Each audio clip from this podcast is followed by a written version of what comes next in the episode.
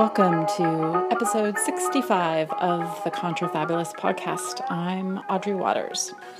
And I'm Kin Lane. And we did not record a podcast last weekend. No, it was uh I think just too heavy of a of a week. Um I think this week fits almost the same. I'm I barely have enough mojo to to do this, but um but yeah.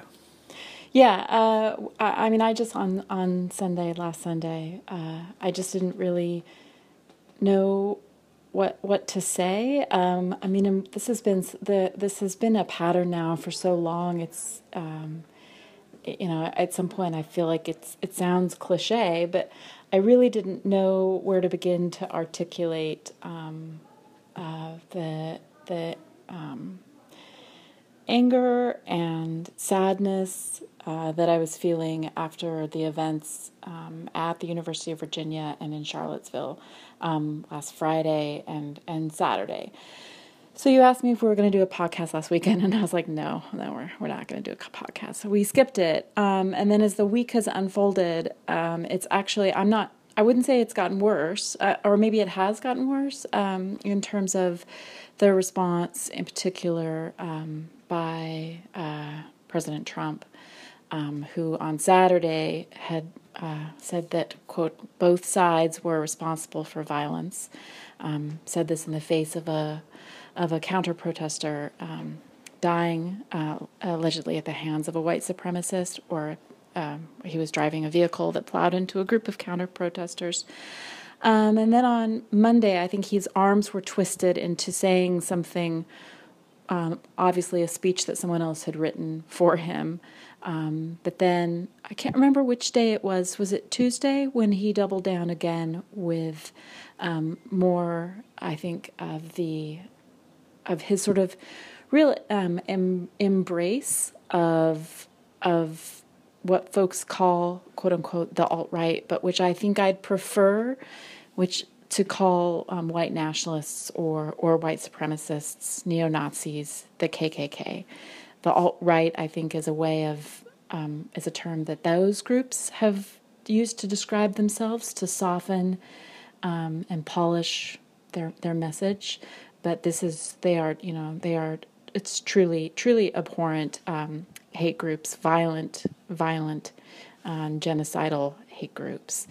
And I think today, uh, I think what we want to do is talk a little bit about the response from from the technology sector. Yeah, we had a whole. Uh, I mean, yeah, definitely try to keep it more towards the tech side, but uh, you know, I second all that. It's just an exhausting couple of weeks um, emotionally watching that play out, but more disturbingly, how technology is echoing this out. I mean, I you know everything from just how you get your news and how you see the pictures and images to your family. Um, you know, clearly echoing specific narratives and specific storylines that were put out there. But it was, I guess, somewhat comforting or somewhat good to see some of the tech platforms step up this week and start um, censoring uh, what flows on their platform and and shutting down some of the accounts of people who are saying the most hateful things out there.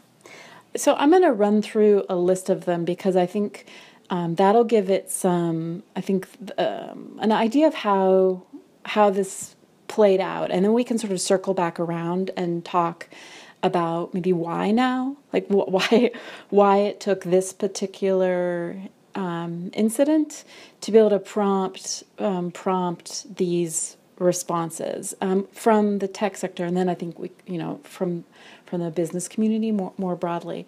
But um, before the before the white nationalists had their um, had their event, um, Airbnb took a really took a I think an unusual stance, and in which it was canceling the accounts of white nationalists on its platform. So people who had signed up to stay in a Airbnb locations in and around Charlottesville um, they were they canceled those they canceled those reservations, saying that they had um, that a lot of these people were making it very clear on other forums uh, that they were um, a white supremacists, and B, coming to Charlottesville for this Unite the Right um, white supremacist rally.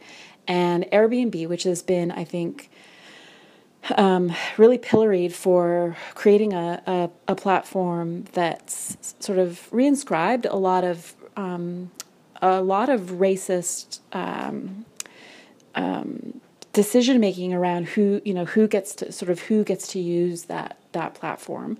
Um, so Airbnb really came out ahead of the event and, and canceled the accounts um, of, of white nationalists on it, which um, which was very an interesting and perhaps con- and I think in some ways for some people a controversial move. Um, and then the episode happened on Friday night. Um, uh, the the the white nationalists were on the University of Virginia campus, um, chanting "Blood and Soil" with lit torches, um, a- attacking a group, a small group of students there. Um, on Saturday, uh, like I said, a white supremacist allegedly drove his car into a group of counter protesters, killing um, killing a, a, young woman. Um, and then uh, Daily Stormer, which is a well known neo Nazi website, um, published a, a, thing on, I think, Sunday, um, published a pretty obscene story about the young woman who died.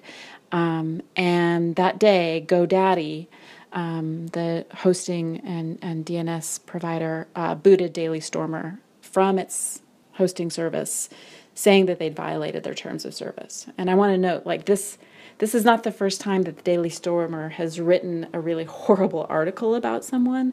Um, they've used really um, abusive language to describe other people who've died in other incidents, um, young men of color in particular. Um, but in this case, the GoDaddy booted them off the website. Daily Stormer tried to transfer um, its hosting to Google, but a couple hours afterwards, Google booted the site and closed its YouTube um, channel. The site remained up even though it was under heavy DDoS um, because it was protected by Cloudflare. We'll put a little asterisk by that. But Cloudflare has made a has really for a very long time said that it's not their responsibility to monitor or make any determinations about the content on its site. It proudly has claimed that it's going to be quote unquote neutral. Right. Um, on Sunday, Twilio, which is a um, voice and messaging service, um, said that it was changing its terms of service to explicitly ban um, hate speech. On Monday, another voice over IP app called Discord shut down accounts associated with white nationalists.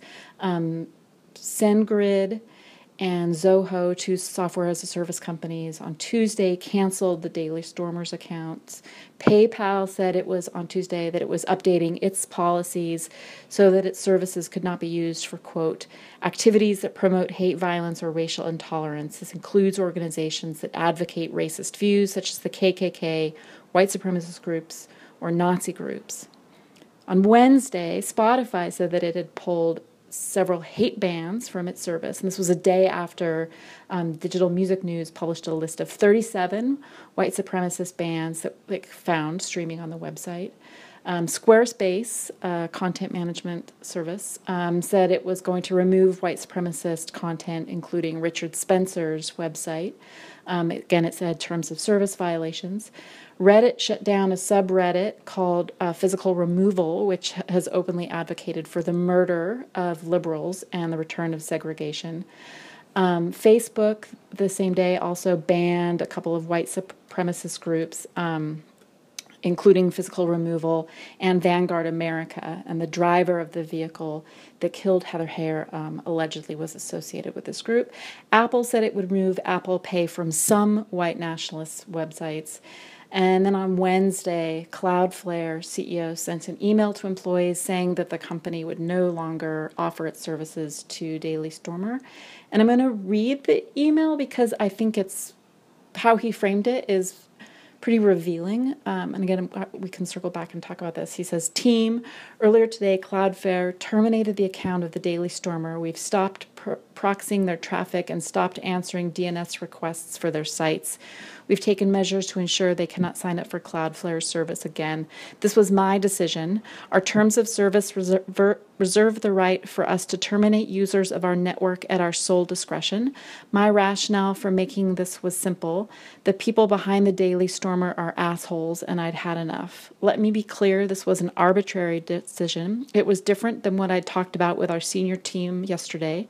I woke up this morning in a bad mood and decided to kick them off the internet. I called our legal team, told them what we were going to do, called our trust and safety team, had them stop the service. It was a decision I could make because I'm the CEO of a major internet company.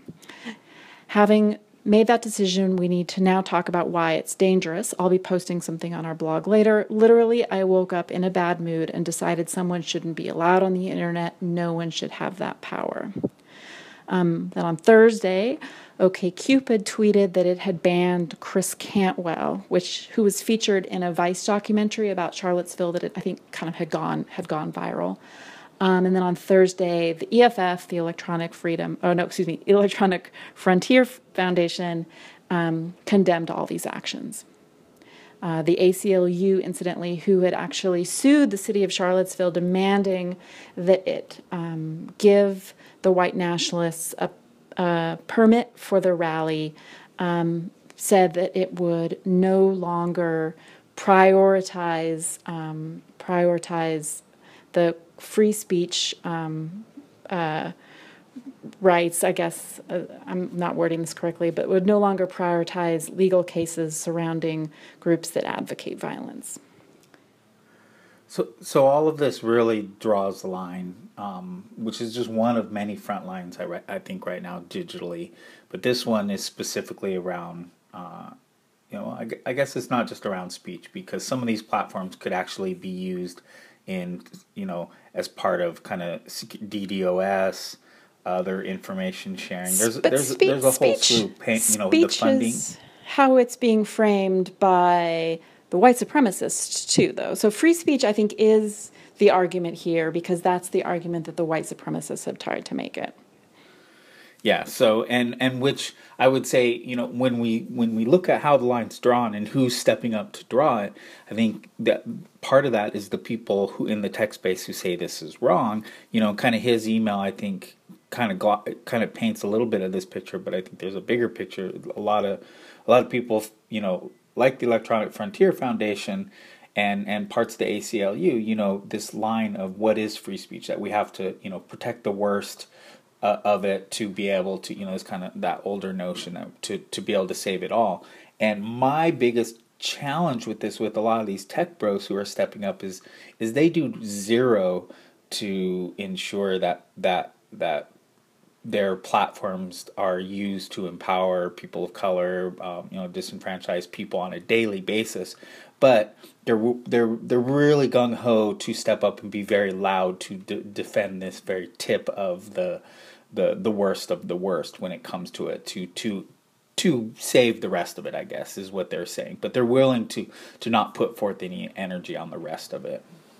Yeah, I think that this is. I mean, I wouldn't disagree that this is. Um, I mean, there there are uh, there are there are lots of difficult discussions around around these issues. Like, what what really, um, what are we going to do in terms of um, quote unquote free speech online. But I think the problem is pretending as if free speech just happens um, in this sort of context free um, environs where there aren't actually actions associated with this speech right? And that, that that somehow we live in a world in which everyone's free speech is is sort of already equally protected. I mean i think it was really to me it was really quite startling one of the the visuals that came out of the um, of the Unite the Right rally on, on Friday and Saturday is that there were people, um, white supremacists, white nationalists, neo Nazis, KKK members there, um, in w- carrying all sorts of weapons, wearing bulletproof vests. Some of them were dressed to look like they were sort of paramilitary or even dressed to look like they were sort of members of the National Guard. Um, these people were out um, heavily, heavily armed, right? And so thinking about, but the cops really didn't intervene or arrest or challenge them. And, you know, perhaps perhaps out of you know perhaps out of fear as much as out of solidarity for for those ideologies but i think that it's important to recognize that if a group of um, black folks had had appeared in wearing um, similarly armed or or a group of for Muslims had appeared similarly armed that they would have been immediately and violently um, eliminated and so this idea that you we can appear in that our bodies appear in public spaces and that that we're all treated equally is flawed. And the idea that our speech is treated equally is highly flawed. And the idea that our speech can be free when a large group of people are are armed as heavily if not more heavily than law enforcement is also this other layer that challenges it. But this this idea too that somehow that these tech companies um, are cracking down on free speech now and not recognizing the myriad of things that they do to Im- infringe upon the, the the speech and safety of people of color and white women and um, LGBTQ folks, um, minorities of all, marginalized people and minorities of all sort of sorts um, already, right? So I think that it's it's this it's a very it's a it's a very um, flawed view of what free speech might look like because it's already only protects these these sort of commands for like total free speech really already i think protect only a small group of people.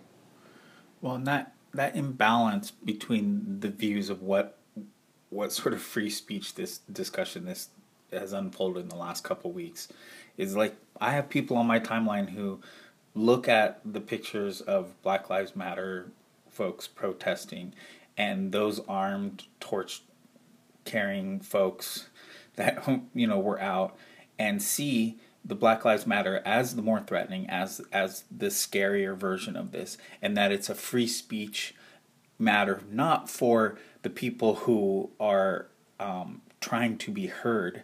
It's the people that have the control and are afraid of losing that control, and and and basically want to be first in line and the people that are like them. So they're they're scared by the brown people. Those are the threatening ones. Even though the white people have guns and the white people actually have the power and aren't being suppressed currently, and are and violent, and are and actually and, violently and calling violent, yes. for the elimination of of a of a of suppressing. Of the they, they're yeah. they're screaming for the right and stepping up and making this really tense environment, this tense free speech, quote unquote, free speech environment with guns, so that they can maintain the right to hate and and and have this this um, insight this in this way. And those same people on my timeline, you know, when they see the the the terrorist attack that happened in Charlotte, Charlottesville and, and killed Heather and hurt those other people as not a problem compared to what just happened in Barcelona because the difference again is brown people versus white people, what they're used to and what they're accustomed to,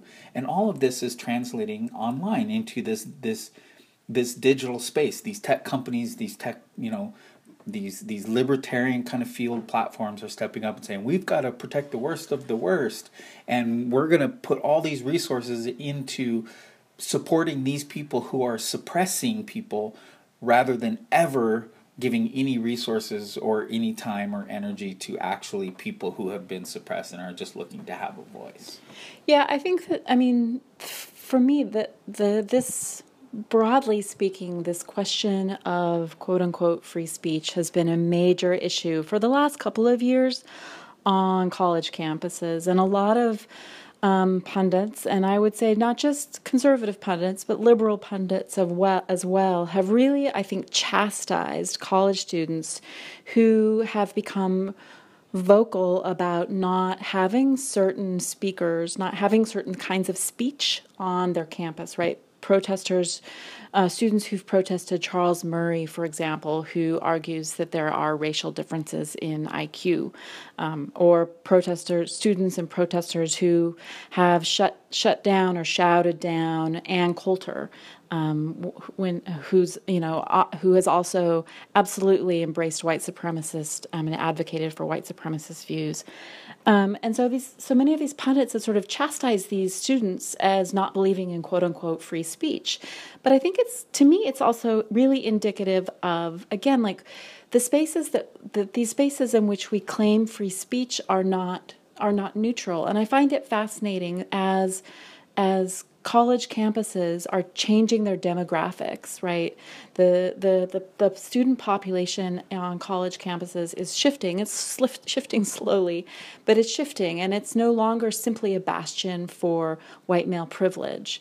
Um, that, that the sort of the the idea of that certain groups feel as though they're um, I, I mean, I wonder how this the if if we can recognize the way in which um, speech is is intertwined is intertwined in that and that in some ways this sort of absolutist version of free speech absolutist version of free speech really props up other parts of whiteness other props of patriarchy by sort of acting as though speech is this sort of um, neutral um, rather than highly weaponized um, act and that I think that that it's it to me it's it's not surprising that queer students, for example, would have no sort of uh, would have no interest in listening and having people invited to campus that are actively calling for their genocide right? Black students have no interest in listening to charles murray. And this idea that you should hear different points of view to me is again that's an argument that maybe works works on and for white people but um, I think that people of color are pretty well versed in the kinds of arguments that people that racists like Charles Murray make. This is not a new viewpoint that they need to be like you don't need to actually introduce people of color to racists. They they they deal with that every day. Um, and so I think that in some ways our notions of free speech are caught up in a kind of are grounded in this in a in a legacy of thought that is very much intertwined with whiteness and, and, and masculinity, and that we start we have not really fully unpacked who and how and what we want to protect, and who and how and what we expect we expect um, we expect speech to be um, uh, acceptable or not. And I think, I mean, I don't think any of these things are are easy, but I think one of the things that's important to recognize when when people throw up their hands about this is going to destroy the internet, right? Clamping down on quote unquote free speech will destroy the internet, is that other countries do this already. And I don't just mean China, but I mean other European countries have different rules about free speech and hate, speech than the United States does. And it's not as though they've crumbled into illiberalism. To, to, my to my knowledge, it seems like the U.S. the U.S. might be, but um, these other countries haven't. Right. So Twitter, like there are already mechanisms in place so that neo Nazis, neo Nazi groups are not um, neo Nazi content isn't viewable um, in Germany, for example. Well, the the notion that you know democracy is is about everyone at the table saying what they want to say. You know, when all of a sudden you you get all your buddies with AR-15s and your biggest, you know, scariest people to come and scream and as loud as they can that somehow that's free speech and democracy that they're going to make this toxic intense environment that you know somehow you know a bunch of a bunch of white guys showing up with guns and torches and yelling death and and stuff in a park is is is a more uh, acceptable version than than a, than a bunch of black people showing up with bullhorns and and marching and and singing or um, a bunch, or even you know uh, a bunch of folks showing up in response to people show you know white supremacists showing up and making threats. That somehow these three are equal, you know, um, in a free speech argument. I mean, it's it's the same argument being made online right now that these platforms should be you know carving out these spaces and allowing these you know the the Reddits, the bots, the people who basically have more more compute, more resources to blast you down, to hack you down, to you know uh, dox you, do things that, and that's somehow you know free speech on the internet, and it's a meritocracy. You know that that you know you just pull yourself up by your bootstraps and, and you compete in this environment, and, and top dog wins, and it, who who loses in all of that but somehow that's again free speech translating online as well as you know the toxic version of uh, offline we saw this week so I think that I mean I think that there are ways in which it's I mean I find I find some of these the steps that these companies have taken to be really interesting to put to make it explicit in their terms of service for example that they won't tolerate hate speech. And then of course that's to you know that raises all sorts of questions is what what constitutes hate speech. And in fact I think that PayPal was really explicit when they in their update to their um, acceptable use policy saying we won't you know, you can't use this on white supremacist, white nationalist, KKK, and neo Nazi sites. Really explicit.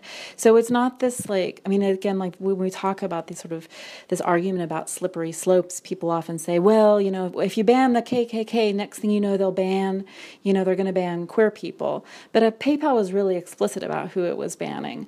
Um, but I think that, you know, banning hate speech, um, but if you, uh, uh you know, it, often people do respond with the argument about slippery slopes. But to be really clear, I mean, and that's what I think, you know, pointing to legislation in other countries, um, it's it's in some cases quite clear about the kinds of things that constitute that, that constitute hate speech.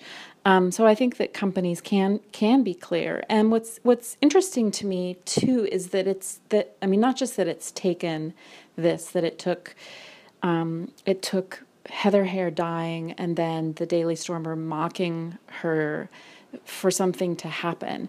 Um, but you know, I think a lot about all of the data that these companies have long collected on people, and that they've they've known they had to have known because people of color and white women have um, um, have complained about this for a really long time like you know f- like filed abuse reports on these platforms and said, hey, do you know that you have people online that are actively calling for, for genocide? And and these companies have done nothing. I find the decision for example by okcupid to ban uh, whatever that bald loser from the site to be fascinating because of course if you've ever signed up for a dating site you know that some of the questions that they ask you really do drill down pretty, um, pretty in ways that would I would imagine would make it quite easy to identify someone who's a white supremacist,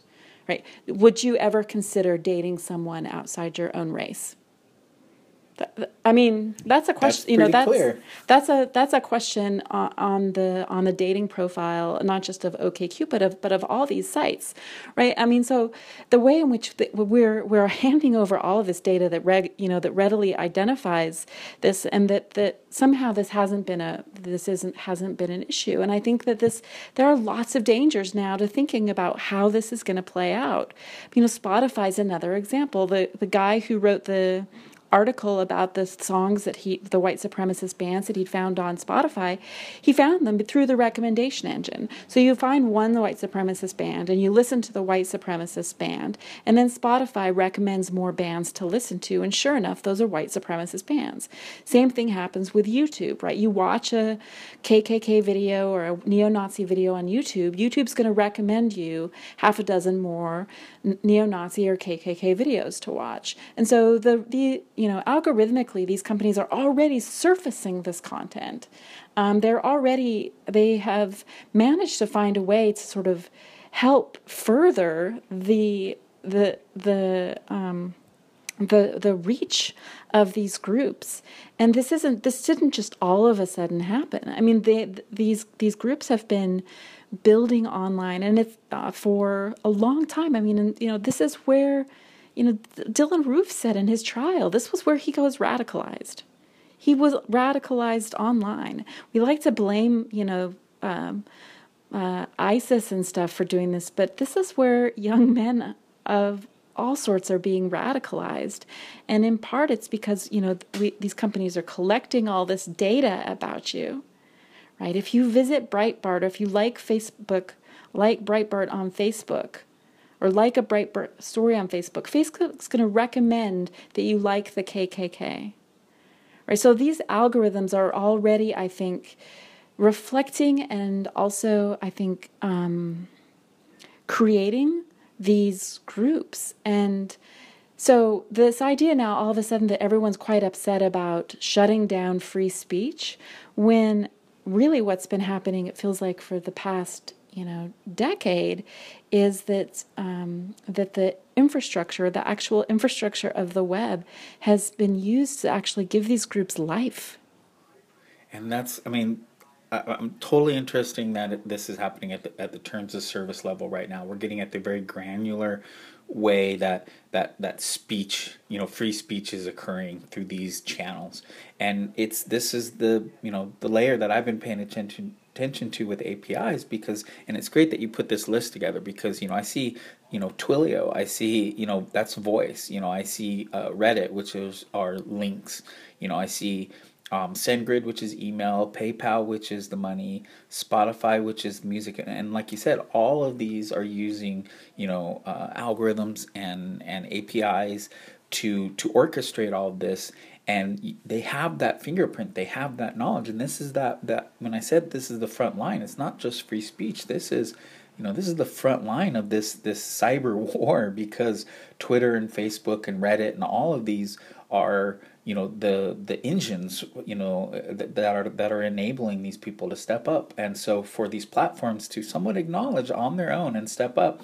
and pull back the curtain on their terms of service and on these algorithms a little bit and say hey actually here's how we're going to update it to to deal with this, I think, like you said, it's pretty precise in how you know PayPal. Well, PayPal was worded. precise, yeah. PayPal was precise, but you know, a lot of these terms of service changes are just copied and pasted and cross pollinate pretty quickly. So if another platform wants, you know, to, to do it, they can they can follow it, and that's all I do as the API evangelist is just point out what someone's doing that's that's good and what someone's doing is bad, and hope other people will emulate that. Not that everyone will, but I think this is for me, a lot of these companies starting to pull back the curtains a little bit on those algorithms because it kind of crossed the line for them internally. I mean, but what worries me real, you know, is that there's there's a thousand other of these situations that have been festering and they know about as well, and they're not willing to step up until like there's a bandwagon to jump on or you know so there's a lot more going on and we got a lot more work to do but i'm, I'm a little bit optimistic about what came out this week and, and this list is i think very interesting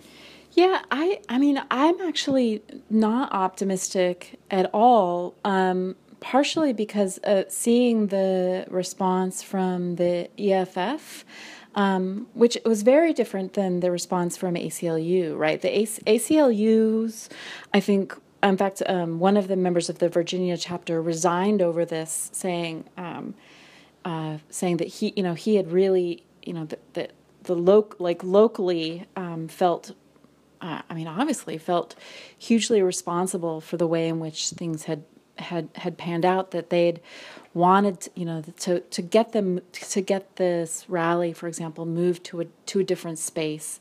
Um, uh, but the ACLU coming out and sort of saying, yeah, okay, so you know maybe when the maybe it's maybe this isn't really where we should prioritize our limited uh, our limited resources in in defend not not saying defending the content of what they're talking about but defending people who are arguing for sort of whose speech is obviously connected to violence because they're carrying weapons right? Um, but for me the EFF's response sort of reinscribes this idea that stuff that happens online only happens online, and we have to protect free speech online because it somehow is this sort of only in this sort of digital um, this this it only exists it only exists digitally. And that, that again like this failure of imagination really for for for many people in tech to be able to look around the world um, and see the ways in which these tech companies are already doing this and you know whether and they i mean obviously in the cases of like germany and israel and content takedown um, there they're they're compelled by the government to do so. Um, but thinking about this i mean just thinking about the ways in which these companies have not felt compelled to do anything about about this stuff on their platform. Um, and in fact, you know, if you looked, if you watched this unfold, you could see all of these white supremacists when they were tweeting about it last weekend and then tweeting about their quote unquote free speech rally in Boston yesterday. They're all verified on Twitter. Right? Yeah, so, so, not, so not Twitter. like it's not known. Yeah. I mean, and it, you know, they, I mean, so really these tech companies haven't just it's not it's it to say that this is just about free speech to me feels uh, feels like you're we're we're having a you know it just feels like a very like 19th century discussion when we're talking uh, about a 21st century reality. Um, and and and and I I think that I mean I think that there are a lot of things to to consider. And I think that just saying, "Oh, it's a slippery slope," you know, be careful. Like if you if you you know if they do this now, they're going to be mean to like queer people online next. The response should be, "Dude, they're already shitty to queer people." Like, are you serious? Like, that's your response? Your response is like, if well, if if Twitter, like, if Facebook takes down uh, white supremacists, what are they going to do to black people? Like, well, have you ever actually like had one of your black friends like kicked off of Facebook temporarily because she like tried to report or battle back with white supremacists on her timeline. Like these companies are already tend to shut down the free speech, quote unquote free speech of people of color and queer folks. So like to me I'm like I don't even know why that's your that's your argument. Like these platforms already, and again, this is why I wanted to start off reminding this podcast that like we are like two weeks out from that Google engineers anti diversity manifesto. There is something really foul at play in the makeup of these companies in the how the decisions are made who gets hired who gets to decide what who you know who gets to decide who gets to be there um, what what the product's going to look like the decision making. And it's not as simple as you know should we let richard spencer sell you know neo-nazi stuff on his squarespace site? It's like i mean to the core of the industry there are a lot of things that i think we really have to reckon with. And the slippery slope argument to me feels like a cop out from actually addressing what these what these platforms already do to um, to discriminate, to reinscribe bias and discriminate discrimination against people of color, white women, queer folks, etc. Um, and so, I, I, mean, I feel like, you know, how do we how do we move forward with this? Well, we certainly don't move move forward this as the EFF does, um, stomping around in a circle and saying, you know, everybody's everyone has to have the same rights online.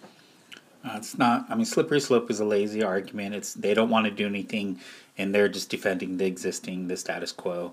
And we have a, not a great model, but a, a you know a pretty precise one there from PayPal. That hey, now we need every everybody in their terms of service to say it explicitly about you know KKK, white supremacists, and that's a pretty precise. You know that's not that's not slippery at all. That's pretty precise. Let's get it in there, and then let's set ourselves up for what do we got to do next when it comes to video. What is next with with payments? What is it next with voice?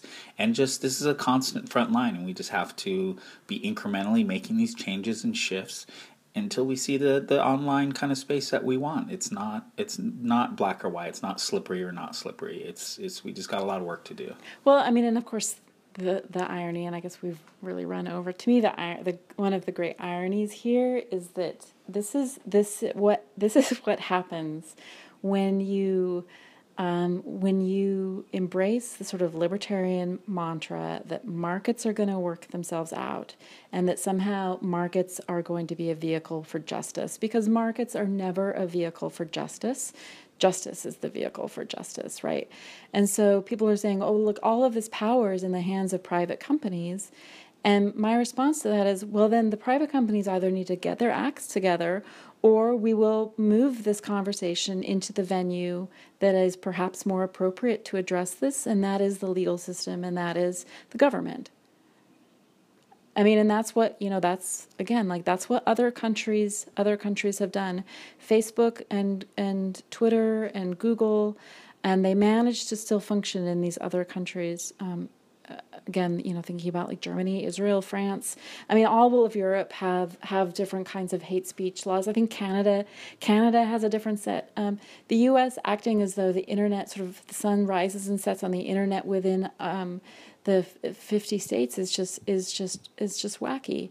Uh, there are obviously there are things that we can do, and I think that you know if the, if if these private companies aren't aren't willing to, then I think um, it that um, perhaps perhaps government regulation is going to be what's required. I can't disagree with that. All right. Well, um, I guess next week we will be recording from a different uh, location. But until then. Yeah. Until then. See you in New York.